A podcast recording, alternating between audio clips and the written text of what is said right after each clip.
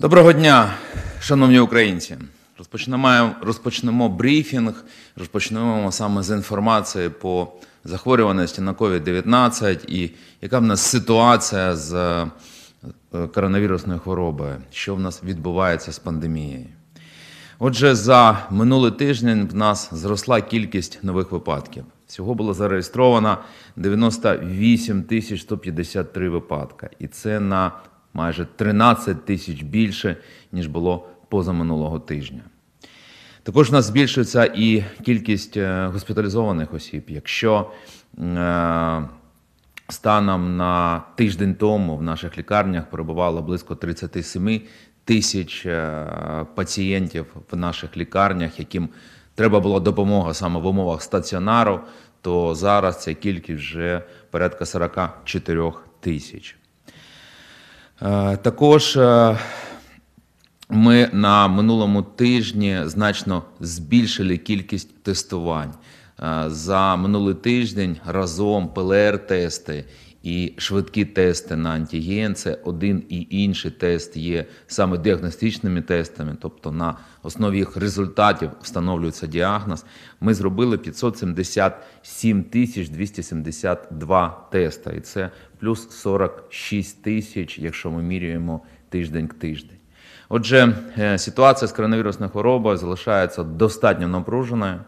В нас е, кількість зайнятих ліжок е, майже 54% від всього обсягу ліжок. Зрозуміло, що ця ситуація різна по регіонах. Достатньо напружена ситуація в місті Київ, в е, Одеській області, в Миколаївській області, в Київській області, в Житомирській області, там, де зростає кількість заповнених ліжок, ситуація є достатньо напруженою. В той же самий час е, в умовах адаптивного карантину три західні області це Івано-Франківська, Закарпатська та Чернівецька область. Вони демонструють е, стабільність. Там ситуація повністю стабілізувалася, і ми вже бачимо позитивну, позитивну динаміку.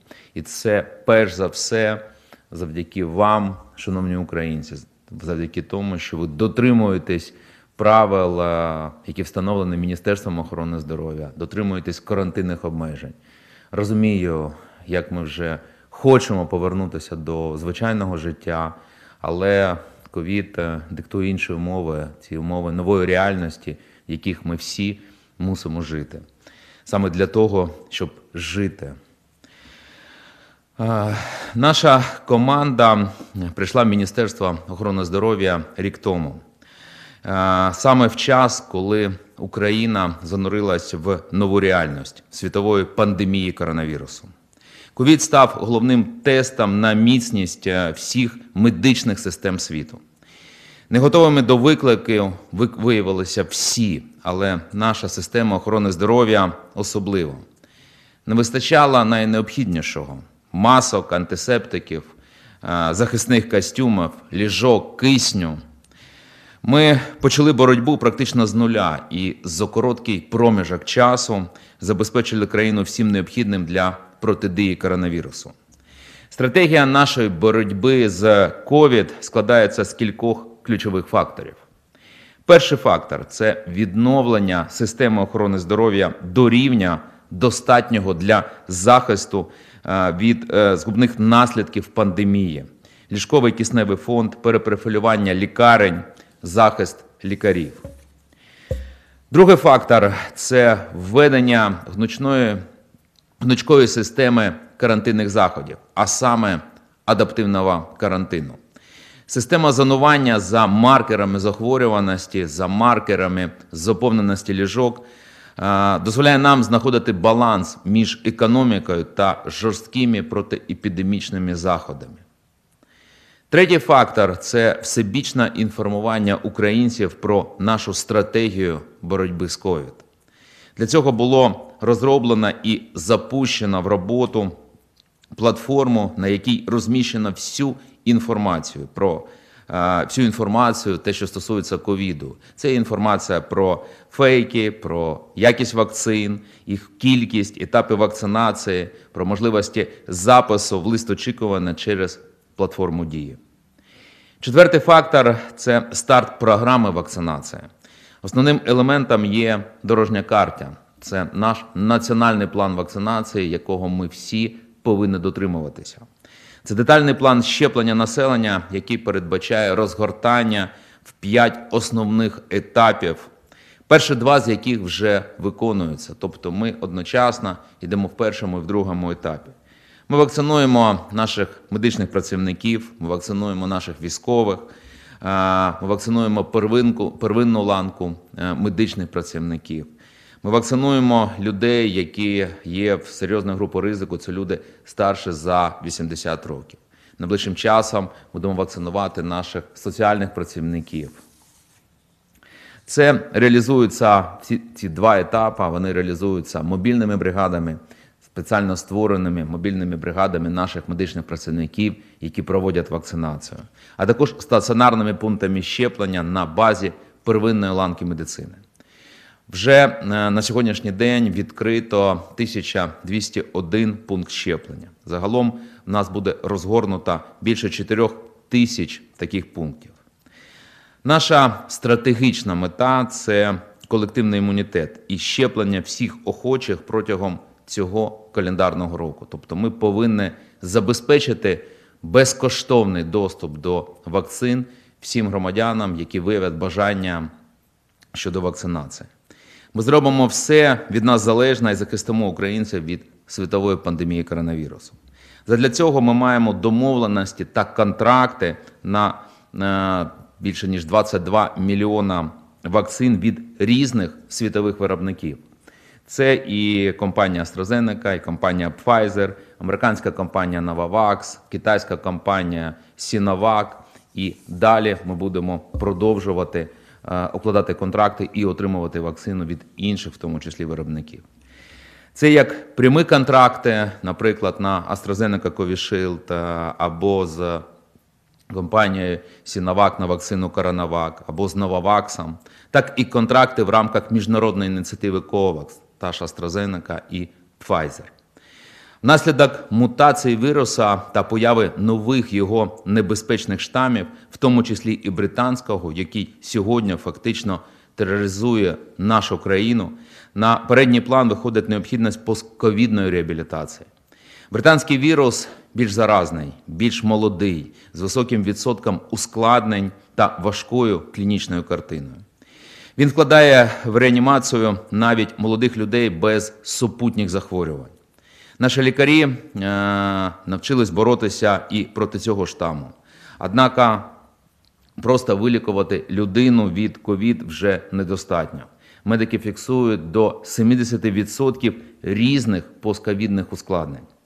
Для цього мною було організовано робочу групу з напрацювання пакету е, ініціатив щодо постковідної реабілітації, в тому числі і в рамках пакетної допомоги від Національної служби здоров'я. Тобто, коли Національна служба здоров'я е, в рамках своєї оплати медичної допомоги сплачує і буде сплачувати і за постковідну реабілітацію. Напрацювання комплексного лікування легеневих ускладнень, е, враження центральної нервової системи, психологічна реабілітація наша задача протягом цього року. Незважаючи на корективи, які вніс ковід і пандемія команді Міністерства охорони здоров'я протягом минулого року в рамках програми президента Здорова нація вдалося реалізувати кілька значних та стратегічних ініціатив. Перше це підняття заробітної плати медичних працівників, які борються з е, ковідом. Гроші на підвищення заробітних плат Національна служба здоров'я направляє в лікувальні заклади в повній мірі. На жаль, на місцях подекуди інколи виникають конфліктні ситуації і нецільово використання цих коштів. Закликаю лікарів повідомляти про ці випадки на нашу гарячу лінію контакт-центру Міністерства охорони здоров'я. Ми будемо реагувати достатньо жорстко. Вкрадати наших медичних працівників, наших лікарів це просто недопустимо. Друге, це підготовлена та направлена на узгодження законопроект про радикальне підвищення заробітних плат лікарів та медичного персоналу. Міністерство охорони здоров'я пропонує прив'язати заробітні плати медиків до мінімального прожиткового мінімуму з відповідними коефіцієнтами. Я вважаю, що це правильно і це законодавчо закріпить мінімальну заробітну плату наших медичних працівників. Переконаний, що заробітна плата лікаря має становити не менше як 23 тисячі гривень. Середнього медичного персоналу 17 тисяч гривень, а молодшого медичного персоналу 12 тисяч гривень. Бійці другого ковідного фронту України повинні мати гідну винагороду за свою надважку роботу. Престижність і висока оплачуваємость професії лікаря є частиною програми президента і одним із основних пріоритетів Міністерства охорони здоров'я. Третє, дано старт національної програми трансплантації. За рік, що минув, е, підготовлено всю відповідну нормативну законодавчу базу. Радикально збільшили фінансування цього напряму до 502 мільйонів гривень. Для довідки в 2020 році це фінансування складало 112 мільйонів гривень. Майже в 5 разів було збільшено це фінансування. Українці, я впевнений, чому ми так говоримо про трансплантацію, тому що українці не повинні шукати трансплантаційної допомоги за кордоном. А держава виділяти на ці операції за кордоном, я маю на увазі мільярди гривень. Ми повинні оплачувати роботу своїх лікарів і розвивати наукойомкі галузі нашої медицини. Ми також започаткували умови для розвитку вітчизняного виробництва біоімплантів, що знизить фінансове навантаження на медичну систему. Хрящі, сухожилля, фрагменти кісток тощо виготовлятимуться в Україні, а не імпортуватимуться. Це вкрай важливо і в аспекті соціальної реабілітації наших військових та ветеранів АТО або ООС, людей, які отримали травми в аваріях та виробництвах. Взагалі, наша мета забезпечення трансплантаційної незалежності в перспективі трьох років, і ми це зробимо. Чому ми про це говоримо? Тому що коли ми надаємо цю допомогу, цю вкрай важливу допомогу, життєво необхідну для тих людей, які потребують цієї трансплантації, е, коли ми її надаємо вдома, ми точно в змозі забезпечити її всім людям, які цього потребують. І я впевнений, що за три роки ми збудуємо трансплантаційну незалежність. Наступне це програма аеромедичної евакуації. Спільно з Міністерством внутрішніх справ та з ДСНС Міністерство охорони здоров'я започаткувало пілотний проект аеромедичної служби, швидку доставку постраждалих до опорних лікувальних закладів. Я дуже вдячний нашим колегам з Міністерства внутрішніх справ, що вони підтримали нашу ініціативу, коли ми в минулому році тільки придумали, що нам це потрібно, і звернулися, звичайно, до колег з Міністерства внутрішніх справ. Е, Ми достатньо швидко зайшли згоди, в який спосіб ми будемо це реалізовувати. Е, Евакуація, е, що це таке? Тобто це евакуація людей, які цього потребують.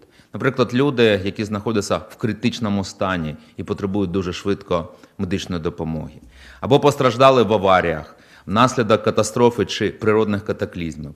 Все це збереже тисячі життів в майбутньому. Також буде вирішено проблему ускладнення транспортування постраждалих у важкодоступних гірських районів нашої країни. На першому етапі на таку допомогу можуть розраховувати орієнтовно до 7 мільйонів українців. Міністерство охорони здоров'я також продовжує співпрацю з нашими міжнародними та партнерськими організаціями: Всесвітня організація охорони здоров'я, USAID, ЮНІСЕФ. Нещодавно з Всесвітньої організації охорони здоров'я було підписано дворічну угоду про співробітництво. Дана угода дозволить розширити доступ людей до якісних послуг охорони здоров'я, розробити та впровадити стратегії та реформи фінансування охорони здоров'я для досягнення прогресу у напряму універсального охоплення послугами охорони здоров'я, покращити доступ до основних лікарських засобів, вакцин, діагностики та обладнання для первинної медичної допомоги, посилити потенціал готовності держави до надзвичайних ситуацій. Також Міністерство охорони здоров'я було підписано меморандум з USAID по протидії поширенню туберкульозу в Україні. За останній рік в Україні, незважаючи на всі складнощі з ковідом, е, значно знизила, ми значно знизили показники захворюваності на туберкульоз. Проте для повної перемоги над цим недугом потрібно докласти чимало зусиль, і співпраця з нашими міжнародними партнерами є одною з ключових. За останній рік в тяжких умовах пандемії Міністерство охорони здоров'я забезпечило реалізацію ряду дійсно стратегічних задач, метою якої є побудова сучасної та ефективної медичної системи України. Наша ціль основна це здорова українська нація. І я впевнений, що е, за пацієнтом повинно ходити здоров'я. Це є е, такою основною, основним моїм тезисом. Ми хочемо мати здорову націю. Ми хочемо, ми ставимо собі дуже конкретний і зрозумілий, як то кажуть, KPI нашої роботи. Це зниження смертності, це е, збільшення тривалості життя наших громадян. І е, я впевнений, що ми досягнемо цієї мети. Ми, бо ми впевнено рухаємось до неї. Дякую.